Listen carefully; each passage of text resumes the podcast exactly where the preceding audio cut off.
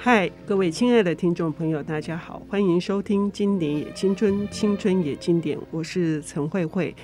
呃，在这个书市非常的不景气，那文学的出版社编辑都呃叫苦连天的情况之下呢，还是有一套非常重大的计划正在展开。这是由一家出版社一位译者独立的去挑战。在很多的读者心目中的一座高山——普鲁斯特的追忆似水年华。当然，以本节目来说，尤其是以我作为一个深度的这个文学的爱好者，我自己参与了这个计划，然后多次的阅读了这个文稿，深深的感受到说，在我有生之年能够。读到这份这么好的稿子，是我非常幸福的。我希望这个幸福的十年哦，一直延展下去。今天我们邀请到的领读人是破天荒的有两位，第一位是担任这个普鲁斯特追忆似水年华呃十年马拉松长跑的这个出版计划的责任编辑林家任先生，另外就是勇敢的。而且呢，以他的文笔，我认为他已经达成了这个艰巨的任务的资深译者陈太乙女士，他们两位来连续两集要跟我们谈这一项破天荒的一个大事哦！太乙好，家人好，慧慧姐好，大家好，哎，hey, 大家好，嗯，我自己参与在其中，但是今天以主持人的身份哈，尤其是以读者的身份。呃，要向两位表示呃最高的这个谢意跟敬意，因为如果我没有在这个时间能够有这个重读的机会，我的人生还有我的生命会错过非常非常的多。虽然我也必须讲，它不是那么容易进入阅读的这个，应该是说那种一般习以为常的认为说，我要马上吸收到讯息，我要马上。知道这个作者到底要说什么，所以我想好奇的问，就是两位，为什么这套书对很多人来说都只闻其名，然后没有办法去超越它？很多人甚至直接说，根本没有办法离开斯万家，嗯、甚至哈只记得马德莲呢？嗯，对啊，我想应该是说这套书在一出版的时候，它就给了人一种。就是不符合当时的那个流行的文风和文体和甚至题材。啊，因为这套书呢是第一册是在一九一三年出版的，那那个时期呃，其实呃，先说题材好了，欧洲已经快要开始欧战了，第一次世界大战，所以其实那个时候的整个气氛会比较倾向于读一些跟爱国主义啊、战场的文学有关的东西，那。普鲁斯特在这套书出版之前，其实不是个非常非常有名的作家，他的名声甚至是有一点那种贵公子啊、公子哥儿这样，然后写的东西可能会被视为是有一点轻浮的。对，那所以他当初拿着他写好的稿子去了好几家出版社询问出版可能的时候，都被退稿，嗯，甚至曾经还被记得也给退稿了。然后，所以呃，那个时候的初期的评论就是说，这套书不知所云，花了法文的三十页看一个失眠的人在写他睡不着觉的状态，让人家觉得非常没有意义。但没想到像这样子一开始的恶评呢，可能其实就影响到了这套书的一些刻板印象留了下来。但是他毕竟还是成功的。也有后来有许多，他也遇到许多知音，许多的文学评论人都懂得这套书的好处，所以他其实而且还曾经也得了大奖，这样，所以他还是就是流传了一百年。只是我想那个刻板印象哦，有一点就是害到了这本书啊。然后呢，我们这边的华文的读者其实最早期的版本也都已经要到一九九零年后才出现了，所以其实也是隔阂了一段时间。对，所以呢，就这么的被阻碍到了。那事实上，呃，我和家人，就我翻译的过程中，和家人编辑的过程中，我们都发现了，其实就我们现代人的眼光来阅读的时候，应该是没有这么难进入。是，从这个太乙刚刚的告诉我们，那个译本正式进到华文世界来，事实上也有好几次是不成功的，嗯、是中断的，或者是突然就是没有了那个，对，或者是它是比较属于集合式的作品，就是好几位译者为了能够把这整套书第一套的时候，为了把这整套书整个呈现，它是需要到大概动用到十多位的译者一起去。翻译的，所以其实呃，可能有些地方也不能做到很连贯。对，是，呃，所以家人在作为一个编辑的这个切入点，你参与这项计划当中，对你来说难度最高的是什么？比较有趣的是，我自己在进行这个工作之前呢，对他并没有抱持任何的预设立场或者是成见，我反而是把自己完全放空，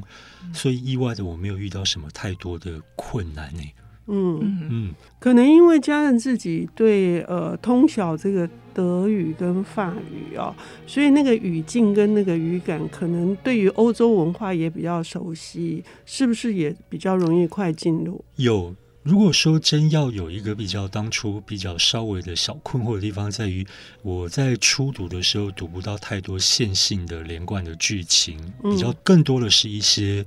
感官上的、意识上的一些感受。所以我后来在跟一些朋友或者是读者分享，说我自己个人在读，以一个读者的身份，而不是编辑的身份，在读这一部作品的时候。事实上，我没有运用我的理性，反而是运用我自己身体的感受去感觉它每一个文字跟句子呈现出来的那种独特的氛围。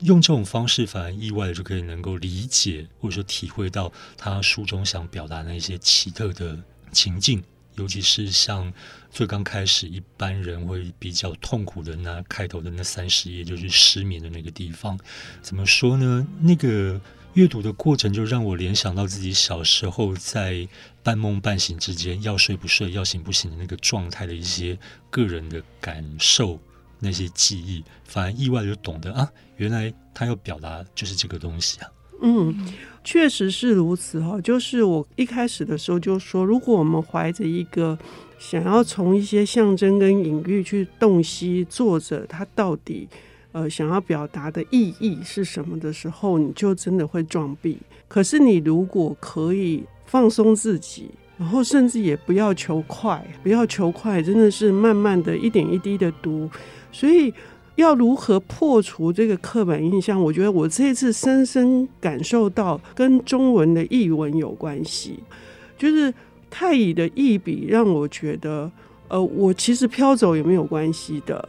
那这种。飘走，其实我根本不需要要求自己一定要非得怎么样不可以。好，我放着，我真的也许就去喝一杯红茶，就又回来了。所以节目时间进行得很快哈，接下来的下半段的节目就想要请教这个太乙，你在处理这个译文的时候，一定是有各式各样的思考。那跟普鲁斯特原来的文章相较之下，因为我们可以，如果你读过以前的译本，为什么我们这一次会感受到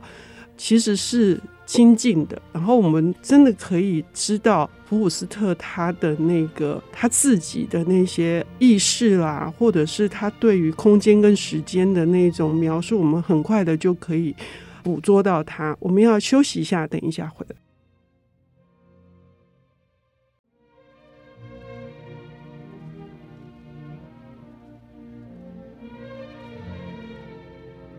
欢迎回到《经典也青春，青春也经典》。我是陈慧慧。我们邀请到的领读人是正在进行一项十年出版计划，日前已经出了第一卷的《追忆似水年华》，思万家那一边责任编辑林嘉任先生以及资深的法文译者陈太乙女士，他们到节目来分享。呃，上半段节目主要的呃是在谈说。很多人对于一开始这个一个失眠的人，在他的病榻上喃喃自语，哈，好像无法去呃领略，或者是无法去意识到这种普鲁斯特他想要呈现的，我认为这是他的这个艺术主张了。可是这样说可能要吓倒大家，所以还是请太乙来告诉我们哈，就是这一段会让大家觉得不断的飘走的这个阅读的过程，为什么又是如此的重要？然后他甚至是。这整套书的最终的一个精神的依归跟核心呢？是刚刚慧慧姐其实真的已经有领悟到一个重点，因为其实我觉得各位读者如果说一开始不能像以往的阅读经验那样一下就进入这套书，呃，有那样子的感觉有困难的状态，事实上是一个非常对这套书而言是一个很宝贵的经验，因为其实普鲁斯特他。可以说是精心安排了一个前面这三十页到六十页的地方，让读者慢慢的就是觉得，其实理智并没有办法解决理解一个东西这样子的问题。所以，其实普鲁斯特他就是有一种想要破除大家用理性思考，然后透过他的这些文字上的描述。逼的 可以用“逼”这个说法，嗯、逼的读者不得不像家人这样，呃，其实用打开身体的感官哦，去直接感受文字带来的一些冲击也好，朦胧的感觉也好，不知所云，其实也是一一种感受。然后呢，呃，为什么说就像慧姐讲的，为什么说这其实就是普鲁斯特他这整套书的一个核心精神？就像马德莲效应。它所意味着的那种非自主记忆，其实普鲁斯特在所谓追忆似水年华，在追忆这个过程中，他提出了一种观点，就是说，刻意去回忆，他没有办法全面的回忆这整个过去所发生的事情。那有的时候呢，如果想要真的重回到以往的时光，或是重新回到使事情发生的那个时刻。可能要靠的就是一种偶然，那个偶然就在这本书的前面提到的，就是所谓的有一天吃了沾了一段花茶的马德莲引起的一种熟悉的感觉，然后突然勾起了整个过去的童年时光。嗯，那这个感受其实它就不是一个理性的，不是一个可以去追求到的，它其实是一个被动的，那它其实是透过一个气味上面。给的那种感受去引发的，所以真的就不是用头脑可以去得到的，而是心灵上面去通的。那这整套书其实很多的部分都是这个样。那所以，如果读者能够有这样子嗯迷糊的经验也好，总而言之去体会过一遍，理性是不可靠的，可能感性和感官和心灵上的相通才能。更去深入一个某件事情的核心的话，那对后面的阅读其实就会很顺畅。嗯，对。讲到这个马德莲哦，大家也都只取其这个片段哈。嗯。事实上，连把马德莲浸在茶汤里面，然后书里面他的描述是，他第一次其实是难以捕捉他到底。冲击到他内心的那个到底是什么东西？他其实是有非常多的层次的。关于这一段，家任，你觉得呢？你我觉得这已经是普鲁斯特他写作的特色了。过去在听到马德莲这个故事的时候，我想大家多少都对他有一些概念哦。可是我真的在编辑的过程当中，非常的惊讶的是，他用了三页的篇幅来描述这整个过程。就是，呃，我们先前以为他是吃下去马上就哎记忆就回来了，不，没这么简单。他是普鲁斯特，那三页先写，隐约心里有个感觉。他想更确切的去抓住那个感觉，那个回忆到底是什么？可是当他用理性想去抓它的时候，那东西不见了，溜掉了。那他想再抓一次，所以他又喝了一口，可是那个感觉还是没有来。就在他打算要放弃的时候，莫名其妙的那个记忆跟感觉全部浮现出来了。他形容的是，就像是一艘那个船锚，它本来在海底，慢慢从海底海床上慢慢的往上浮升。那我觉得这个意象描写的非常的惊人哦。惊人在于他能够把那个从深处缓缓的从一个幽暗的地方浮现到一个明亮的地方，让你意识到自己藏在心里头、记忆里头的那些过往的回忆究竟是什么。那段我觉得是在第一卷里头让我印象非常深刻的一个记忆。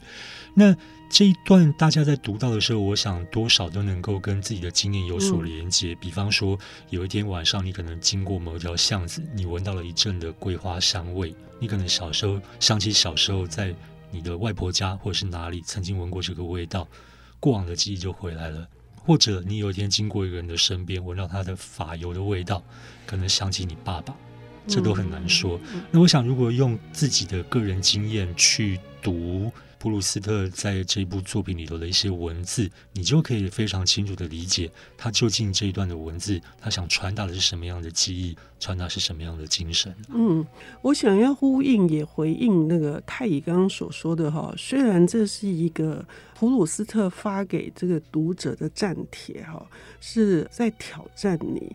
可是这种挑战的可贵的地方在于说，你真的必须要打开你自己。然后你要进到一个某一个时空，然后去探索。它所有的文字都是在邀请你，你真的是要动用你的神经、你的关节，然后你内在的所有的网络、网路，你才能够真的去知道他探索到的地方。其实你也被他碰到了。我认为这本书在阅读的过程，你之所以没办法那么快。你得要慢慢的是说，因为他一直在勾起你什么东西，他自己的那些模糊的、含混的，然后因此显得很迷离的那一些很神秘的那些东西，其实就是在我们的内心深处，在我们的大脑的深处啊。的确，对，而且所以普鲁斯特，我觉得很特别的地方是他带来的这种阅读。他非常认真，这个人他带来的阅读是非常私密的一种阅读。其实每一段的文字，他如果像刚刚我们所说的，抛开理性的要去理解他这个隐喻到底是怎么来的，这个是我的工作，读者 可以不用做，只要去享受他这些隐喻所带来的、引发的在心里面的一些感觉的话，那其实真的是一种很享受的阅读过程。嗯，尤其是大量的这个机械文明侵占了我们的生活之后，我们甚至会认为感性、情绪、泪水这些东西是要不得的。但是你在读普鲁斯特的这个这每一句话的时候，你真的会觉得。为什么不行？嗯，对呀、啊，是，嗯，而且其实他整套书是做了，呃，虽然他强调的是一些感受上面带来的美、真跟好这些，但是其实他身为小说家，他整套书的架构跟他的设计是经过非常缜密的规划。其实，其实他也有相当理性的部分在他的写作里面。是，所以我们刚刚已经听到了。在心灵、跟灵魂、跟精神的层面上面，它去刺激我们，把我们的压抑的、忽略的感受性给召唤回来。可是他用的方法又是逻辑的，又是科学的，它是它有它的布局的。那细节如何呢？我们要下一期节目再来深入的讨论。谢谢大家，谢谢太乙家人。本节目由 IC 之音与瑞木读墨电子书联合制播，经典也青春与您分享跨越时空的智慧想念。